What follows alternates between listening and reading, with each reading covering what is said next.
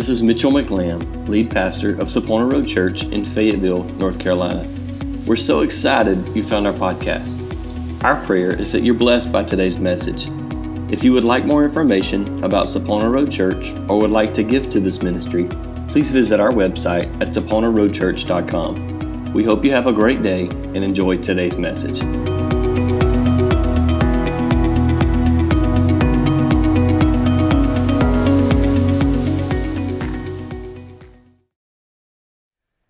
And so we're continuing the thought process of I didn't ask for this. I didn't really intend on that being a sermon series. I didn't really intend on it being what it is. But the Lord's just really kind of been stirring because I believe all around us, everywhere we look, in your heart, in your life, and everybody around us, we're facing stuff we didn't ask for. I didn't ask for uh, us to try to reschedule and figure out how we're going to operate Wednesday night youth and kids ministries and have to tell our kids to be apart and try to be safe and keep from spreading germs. We didn't ask for this, right? That's something maybe that's small in somebody else's world, but everywhere around us, we have this thought of, I didn't ask for this. And so the devotion Wednesday night was all about really uh, forgiveness and a person that's hurt you that you didn't ask for. Um, you know, you didn't ask to be hurt. You didn't ask to be broken. You didn't ask for the situation to be put in, uh, you to be put in a place where you had to forgive somebody. But God puts us in those places regularly. And so today I want to just continue with the same theme, the same thought of uh, God, what happened? God, what happened? And the thought is, you know, so often we feel like something's taking place, you know, kind of we, we've got this thought process going where everything's going fine, the Lord's blessing us, we don't understand, we're faithful, we're doing what's right, and all of a sudden life collapses all around us. And I don't know about you, but when that takes place, I didn't ask for that, right? I didn't ask for life to collapse around me. And I thought about Job, and I've been reading through the story of Job, and, and I read this many times, and I just want to kind of walk through this a little bit and tie this together. And I want to give you three thoughts at the end that Job didn't ask for. So, Job is this upright guy. He's righteous, he's pure. I want to read this passage of scripture out of chapter 1, verses uh, 6 through 8. We'll kind of get an idea of what's taking place. Job is a man that is, he's blessed. The Bible calls him the richest man in the area. He's got the sons and daughters, he's got livestock, he's got servants. He is he's just blessed beyond measure. And it's interesting to me when we read in just a second what God had to say about Job. Um, his, wealth is is huge. And so this whole concept that we sometimes see that God doesn't want us to, to have money or to be wealthy is kind of blown out of the water in this story for me because uh, God calls him righteous, upright, the and blameless, the most righteous man in the land, and, and he, he has wealth, right? So I don't really understand how we can accept the concept that God doesn't want us to have wealth. First of all, churches are built using money, right? Hospitals that help people are built using money. Christian education facilities are built using money, right? So we kind of get past that whole thought. I want to read this to you, though, out of Job chapter 1, beginning in verse 6. It says, One day the members of the heavenly court came to present themselves before the Lord, and the accuser, Satan, came with them. I want you to remember that thought, the accuser, Satan. Where have you come from? The Lord asked Satan. Satan answered the Lord, I've been patrolling the earth, watching everything that's going on. If you don't think that somebody's not out to get you, I'm here to tell you right here is your evidence. Satan is patrolling the earth, watching everything that's going on. The Lord asked Satan, Have you noticed my servant Job? He's the finest man in all the earth. He's blameless, a man of complete integrity. He fears God and stays away from evil.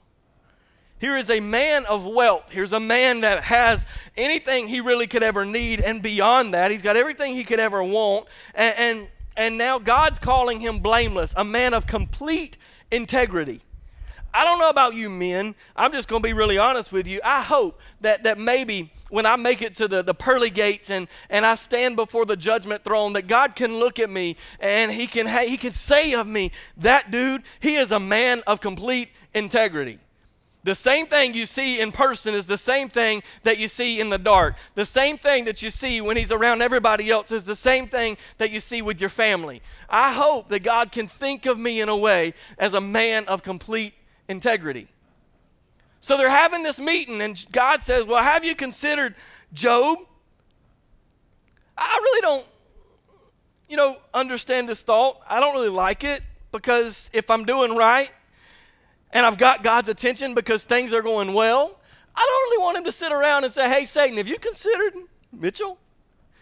I don't know about you, but I don't really want to be that guy, right? Maybe you do. I don't want to be that guy. But the fact is, because we're living upright and we are striving to do what is right, we're living with integrity, we now have a target on our back by the accuser Satan who is patrolling the earth.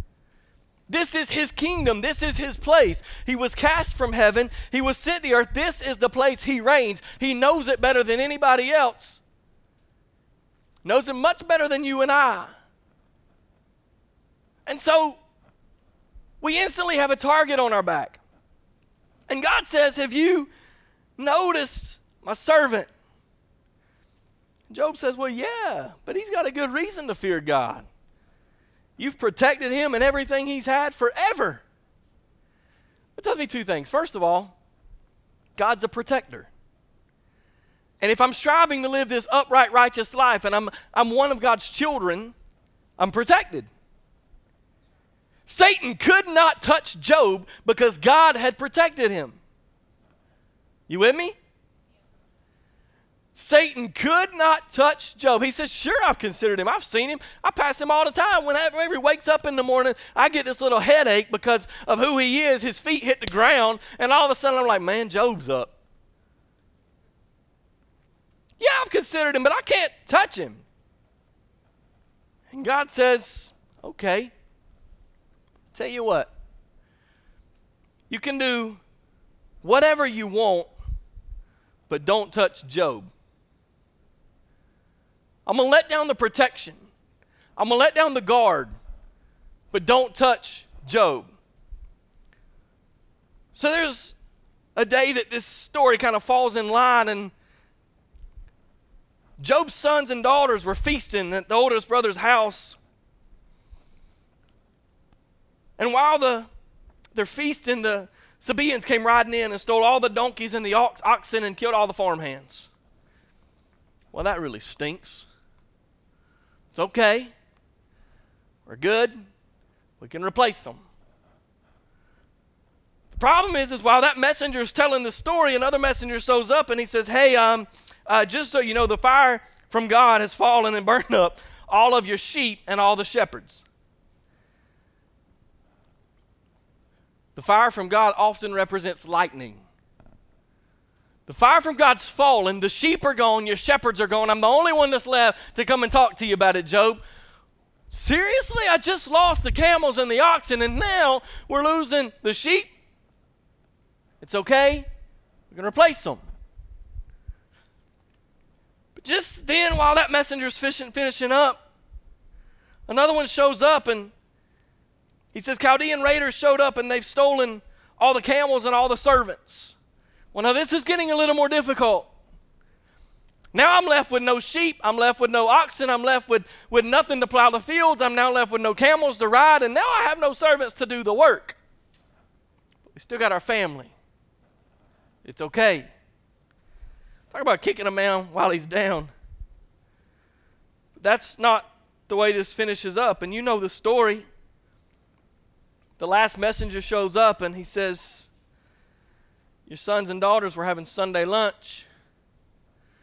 And while they're feasting together, while they're having Sunday lunch, a wind comes out of nowhere and hits all sides of the house, and the house collapses and kills all your sons and daughters.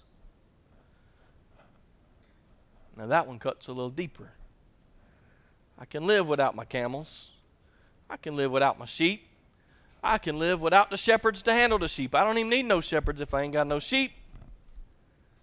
But now you've taken my babies. And Job, I really don't understand.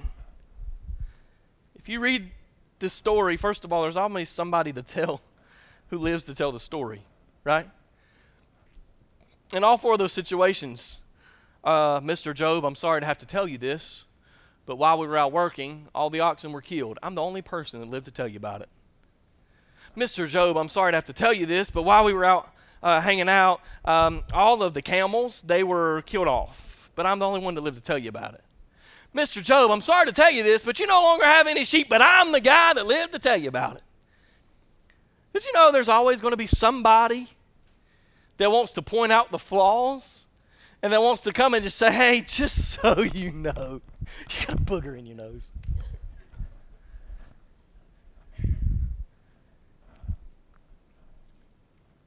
There's always somebody.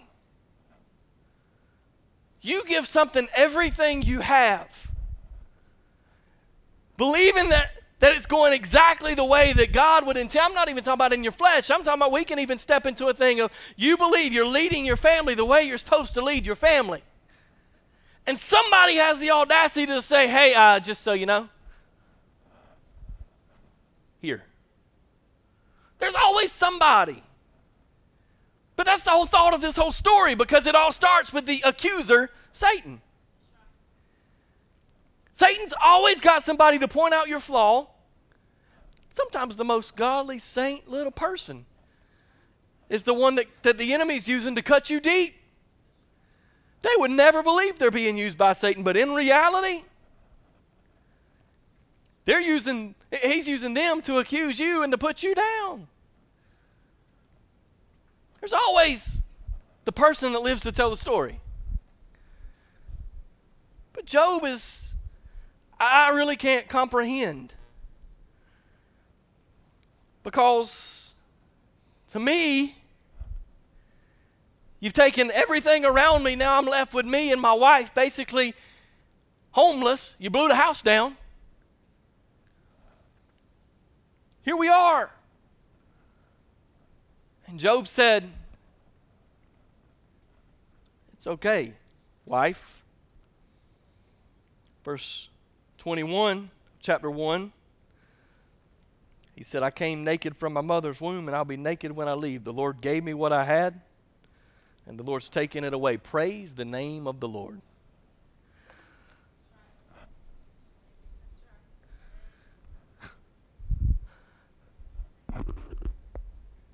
I've lost it all. Baba black sheep, Mary that had the little lambs now gone, the double humpback camel that was my favorite, my sons and my daughters, my legacy. And somehow Job still stands up full of faith to say, Everything I had was from the Lord. He gave it to me, He can take it away from me. Praise the name of the Lord. There's a whole nother sermon in this about possession. We say possession's nine tenths of the law. I don't own anything because everything that I have come from the Lord, and just as fast as He gave it to me, He could pull it away. I can be left the same way as that naked little baby that they spanked to make cry when I came from my mama. I can be left the exact same way. He gave it to me, He can take it away. And who in the world would I be to say, God, you ain't got no business taking this from me? This is mine. Wrong. Possession has nothing to do with anything that I have. I own nothing. But that's not the way this ends. We're only in chapter one. There's 42 chapters for me to preach through today. Bless the name of the Lord. You ready? Somebody call and have lunch ordered in.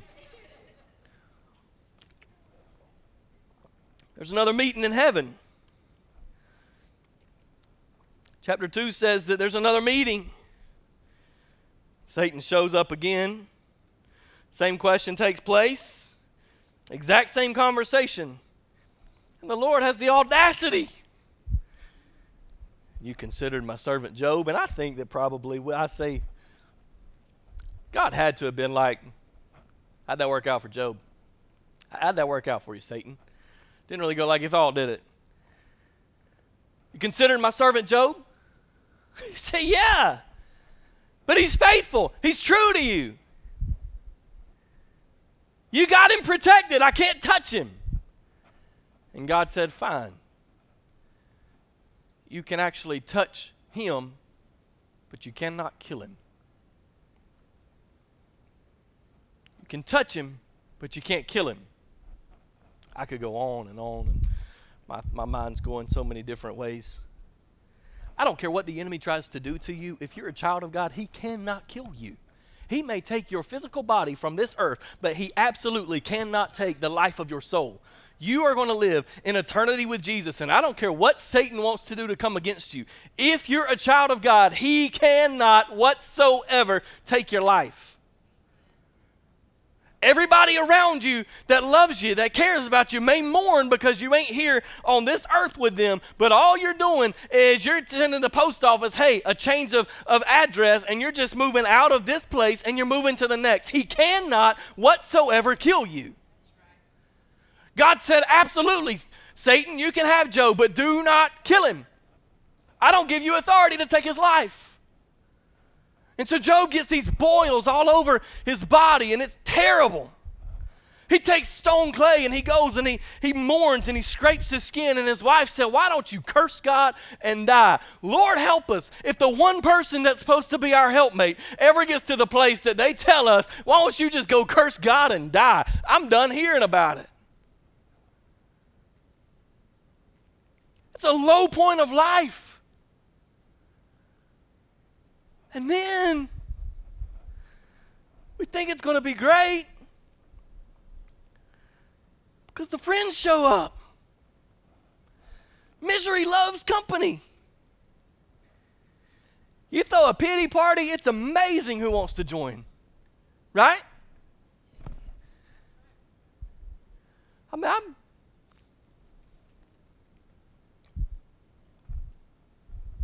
it's been interesting watching the teachers try to go back to school.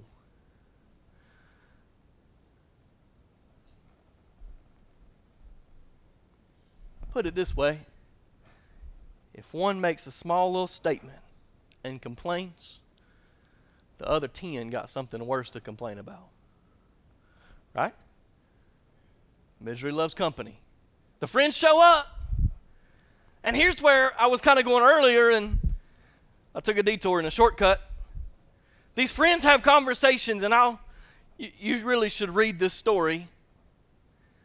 But over and over, these three guys are talking to Job. Job, what have you done, man? You've got to confess your sin. You've got to go back and repent. You've done something. I don't know what it is that you've done, but your sin has brought you to this place. Family and friends, did God not say He is blameless, He is upright, He is of complete integrity? He did not sin to bring him to his circumstance. Can it happen? Sure. Do we reap what we sow? Can sin bring us to a place of destruction? Absolutely. That's not what I'm talking about today. I'm talking about God. What happened?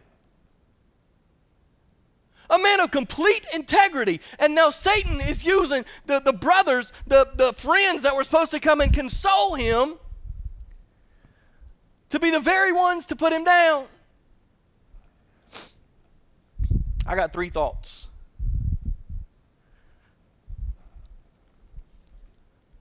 That I want to give you from Job. Three things I believe Job never asked for. I, I really, you know, you see those people that you think they got it all together. I mean, really, Christian people, more times than not, honestly, it's not Christian people. It's people that are living far away from the Lord that they're the ones that manage to somehow keep it together because they don't have the target on their back. I just picture Job as this upright, stand up guy. And out of nowhere, he finds himself sitting, wallering, scraping his skin with a wife who wants him out of the house, curse God and die. I can just imagine that he would sit and say, God, I didn't ask for this. Right? God, what happened? I was doing what's right. Lord, I was following your will. Job was such an upright man. that when his, his kids would go and have a feast, they'd get together. The Bible says that the next day he would go and offer sacrifices on their behalf because they might have sinned. Don't say they said that he would go, he would offer up burnt offerings and sacrifices for atonement for the sins they might have committed. God, what happened? How did I get here? Why, why am I surrounded by these three friends that are now putting me down, telling me how bad I am? And, and how, this wife wants nothing to do. God, what happened? He didn't ask for this. He didn't ask for the trials, number one. He didn't ask for the trials. You ever asked for a trial?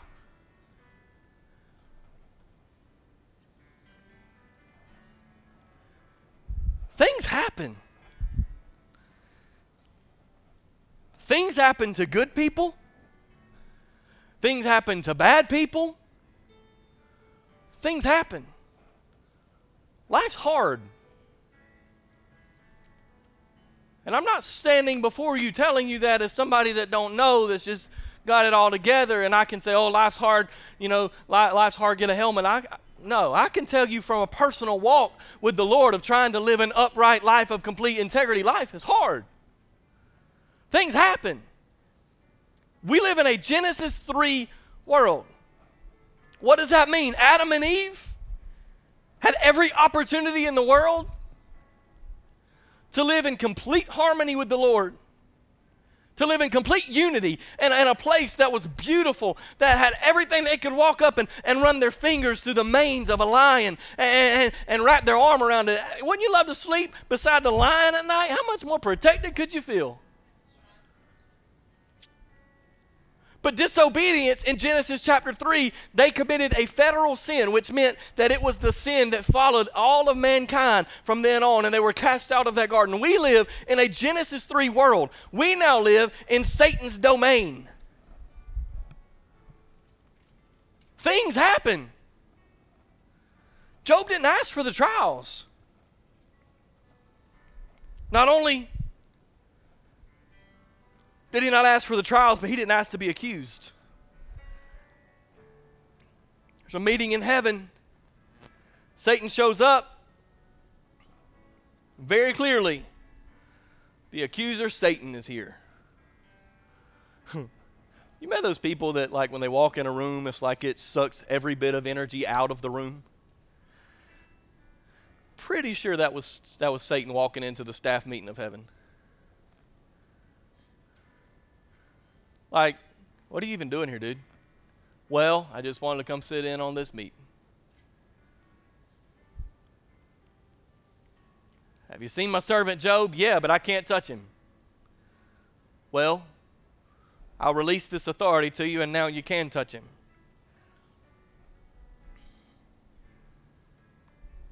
God's got a way of speaking to us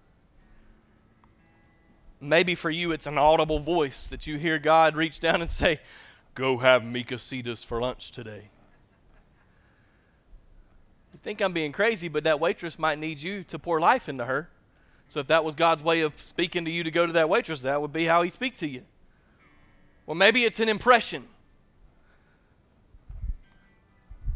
That you see somebody and something stirs inside of you, or, or maybe you're just laying in the bed and, and somebody's name pops in your mind. You can't get them off your mind, and you know you got to send them a text message. Maybe it, it, it's, it's, you know, you feel an oppression from some, some way. Maybe it's you reading the Word of God. It's amazing how the craziest off the wall stories out of the Bible speak directly to my life and into my situation have to be careful not to take Scripture out of context because it's unreal how God applies and relates Scripture to my life in the most weird, off the wall ways. God speaks through people. You don't even know what you're confirming in people's life, something that God's dealing with them in, but by you just speaking one simple word, sometimes God's speaking through you to an individual. In the same way, Satan's got a way of communicating. It's a temptation of the flesh. I believe in the same way that, the God, that, that God gives us impressions, I believe that Satan will gear our thoughts and our mindsets, puts things. He can't, he can only get in my head as far as I let him. But he can put things in front of me to gear and guide and make me think different things. But he also uses people. I'm telling you, some of the most godly people have been used to pour destruction over my life. The accuser will use whoever the accuser has to use to destroy you. You read through those chapters, we obviously ain't got time to read 42 chapters of Job over and over and over, and to the point that Job believes he did something wrong. Job finally is arguing with God God, what happened? I don't even understand. How did we get to this place? so crazy, though, is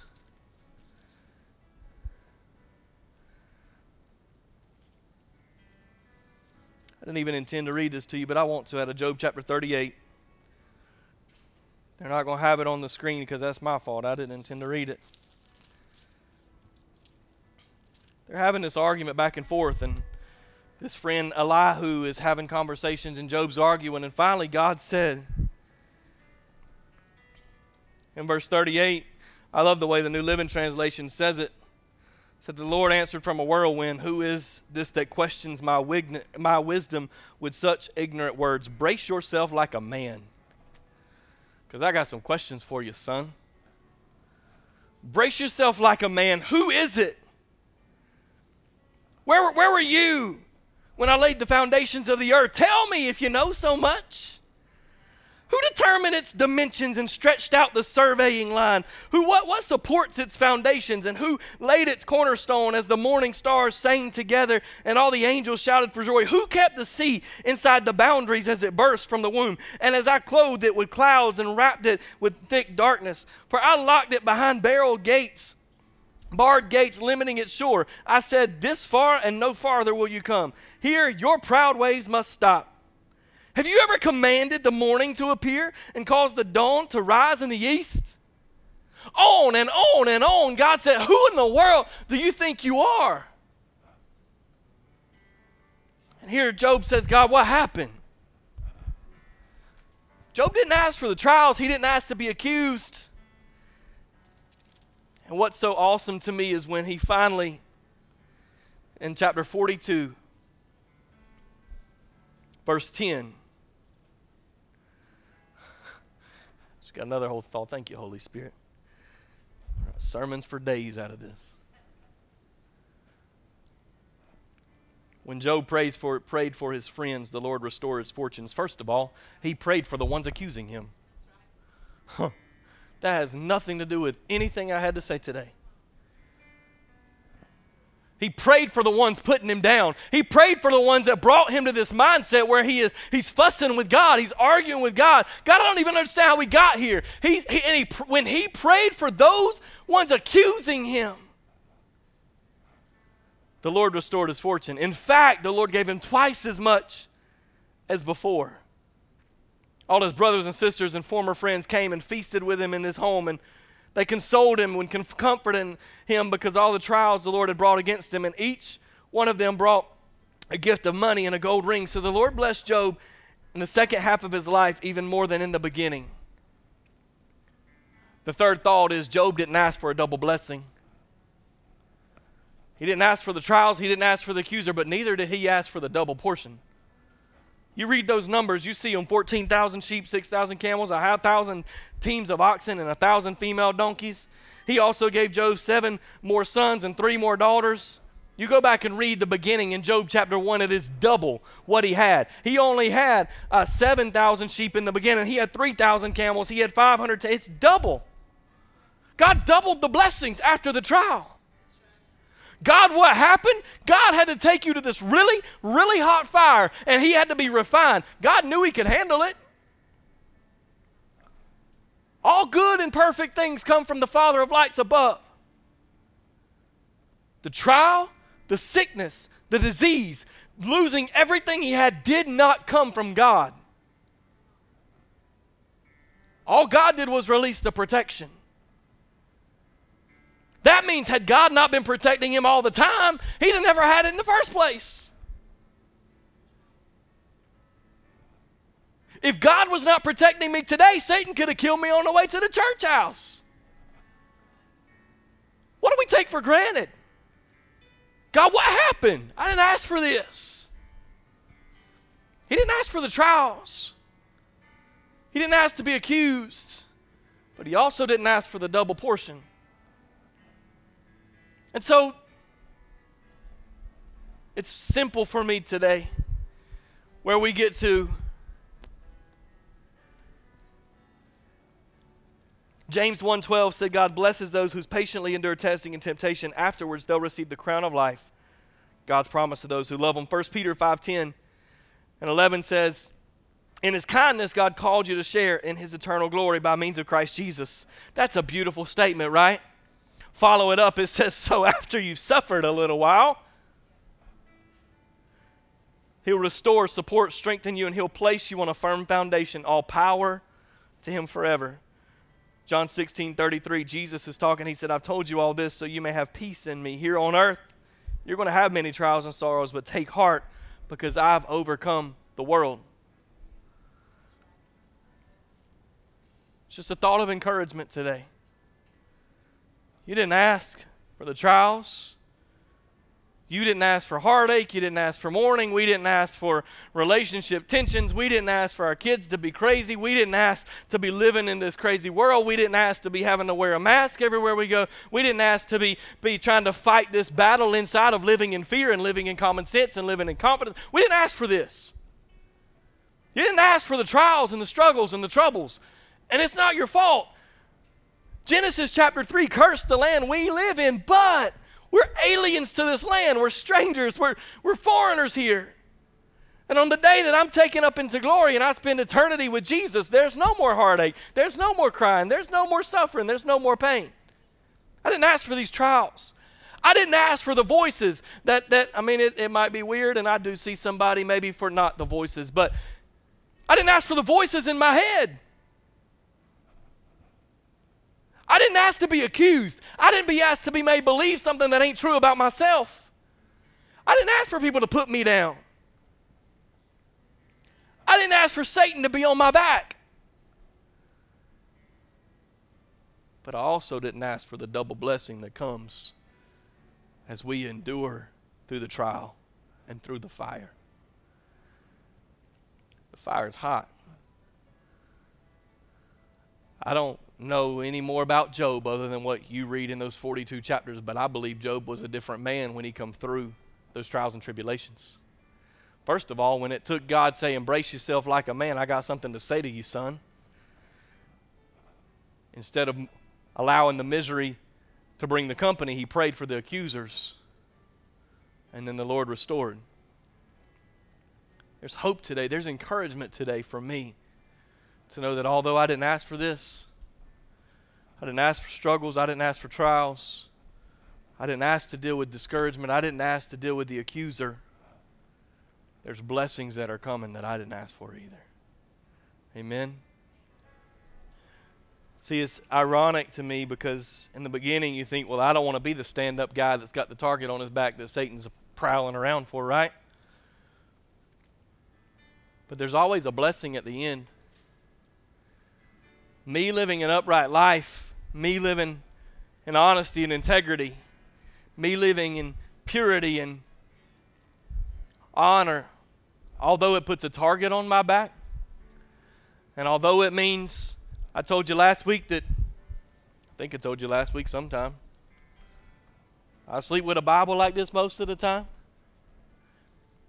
Even though it brings those moments, Without those moments, I don't receive the double portion of blessings God's got for my life. Had Job not lost everything, I don't believe it would have been replaced with double what he had.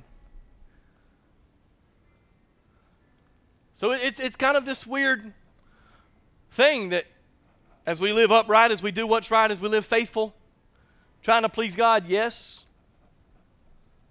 So we, we have Satan's attention. Reality is, you want to go even further, fewer and fewer people today have Satan's attention. Right? That means you can only be that much more of a focus if you're doing right. But without those seasons and without those trials, we don't receive the double portion. Satan can't kill you. I got a friend, a pastor friend of mine, and I made a joke about it, but I'm being serious. I'll tell you more about it if you want to know about it. I'll talk about it one day. I believe getting help is important. And I believe that we get to a place where we need somebody to kind of organize and help us walk through thoughts and walk through seasons of life. And I see a fantastic counselor, a Christian guy. He's independent because he loves to apply spiritual uh, theology and scripture in concordance with psychology to, to walk through life. It's beautiful. I've got another friend that had a conversation with this guy one day, and he was living in this horrible place of depression, struggling, dealing with anxiety, and finally, Don, as the counselor's name said, You do realize your anxiety can't kill you, right? You realize that your anxiety cannot kill you. And his friend's like, Huh. Never really thought about it like that. Because when the accuser is pressing, I'm not saying anxiety is just some thought. That's not, I'm saying when the accuser is using anxiety against you He's accusing in any way he possibly can to make you believe that that thing that he's pushing against you actually is going to kill you. It can't. The devil can't kill you. Satan cannot take our life. I didn't ask for trials. I didn't ask to be accused. But I also didn't ask for the double blessings. Father, or do you know where your people are today? I believe that this message is supposed to be a message of encouragement. God, I believe that it's you put it on my heart for somebody to walk through this today. Maybe it's the simple thought, Holy Spirit, that you dropped in, in my, my heart today that we need to pray for those accusing us. I don't know what it is. I don't know why that this word had to be brought today, Father, but I pray in some way, shape, or form Lord, as we all face life in a different way, in ways we've never faced it before, God, we've got to realize that you didn't send it to us. You may have released some protection, but you didn't send this to us, God. It's not good, it's not pleasing, and it's not perfect. Therefore, it did not come from you. Father, I didn't have to ask for these trials to get them. I live in a sin cursed world, and until the day you take me to glory where there is no sin anymore, there's no pain anymore, there's no heartache anymore, I live here. Facts are facts, it's where I'm at. I don't have to ask for trials, trials are going to come. God, I don't have to ask for the for people to accuse me. I don't have to be put, I don't have to ask to be put down. I don't have to look for people to put me down and push me down, Father, because they're already there because the accuser is doing just that. God, but I recognize today that although those two statements are true, and although Job did not ask for trials and he did not ask to be accused, Father, your grace and your mercy and your faithfulness, your favor, your goodness, God, your uprightness, everything about you is, is, is so good to us, Lord. God, that I don't have to ask for the double portion when I walk through those trials. Father, regardless of what people are walking through today, God, I pray that you would lift their head, encourage them, Lord, and let them realize that the trial only lasts so long. As your word tells us, we're going to be united with Christ, but it's after we walk through this suffering. Father, I pray your blessings on your people. God, I pray that you bless us, keep us, Father, I pray you let your face shine on us, give us grace. Turn your face toward us, Lord, give us peace. In Jesus' name, amen and amen.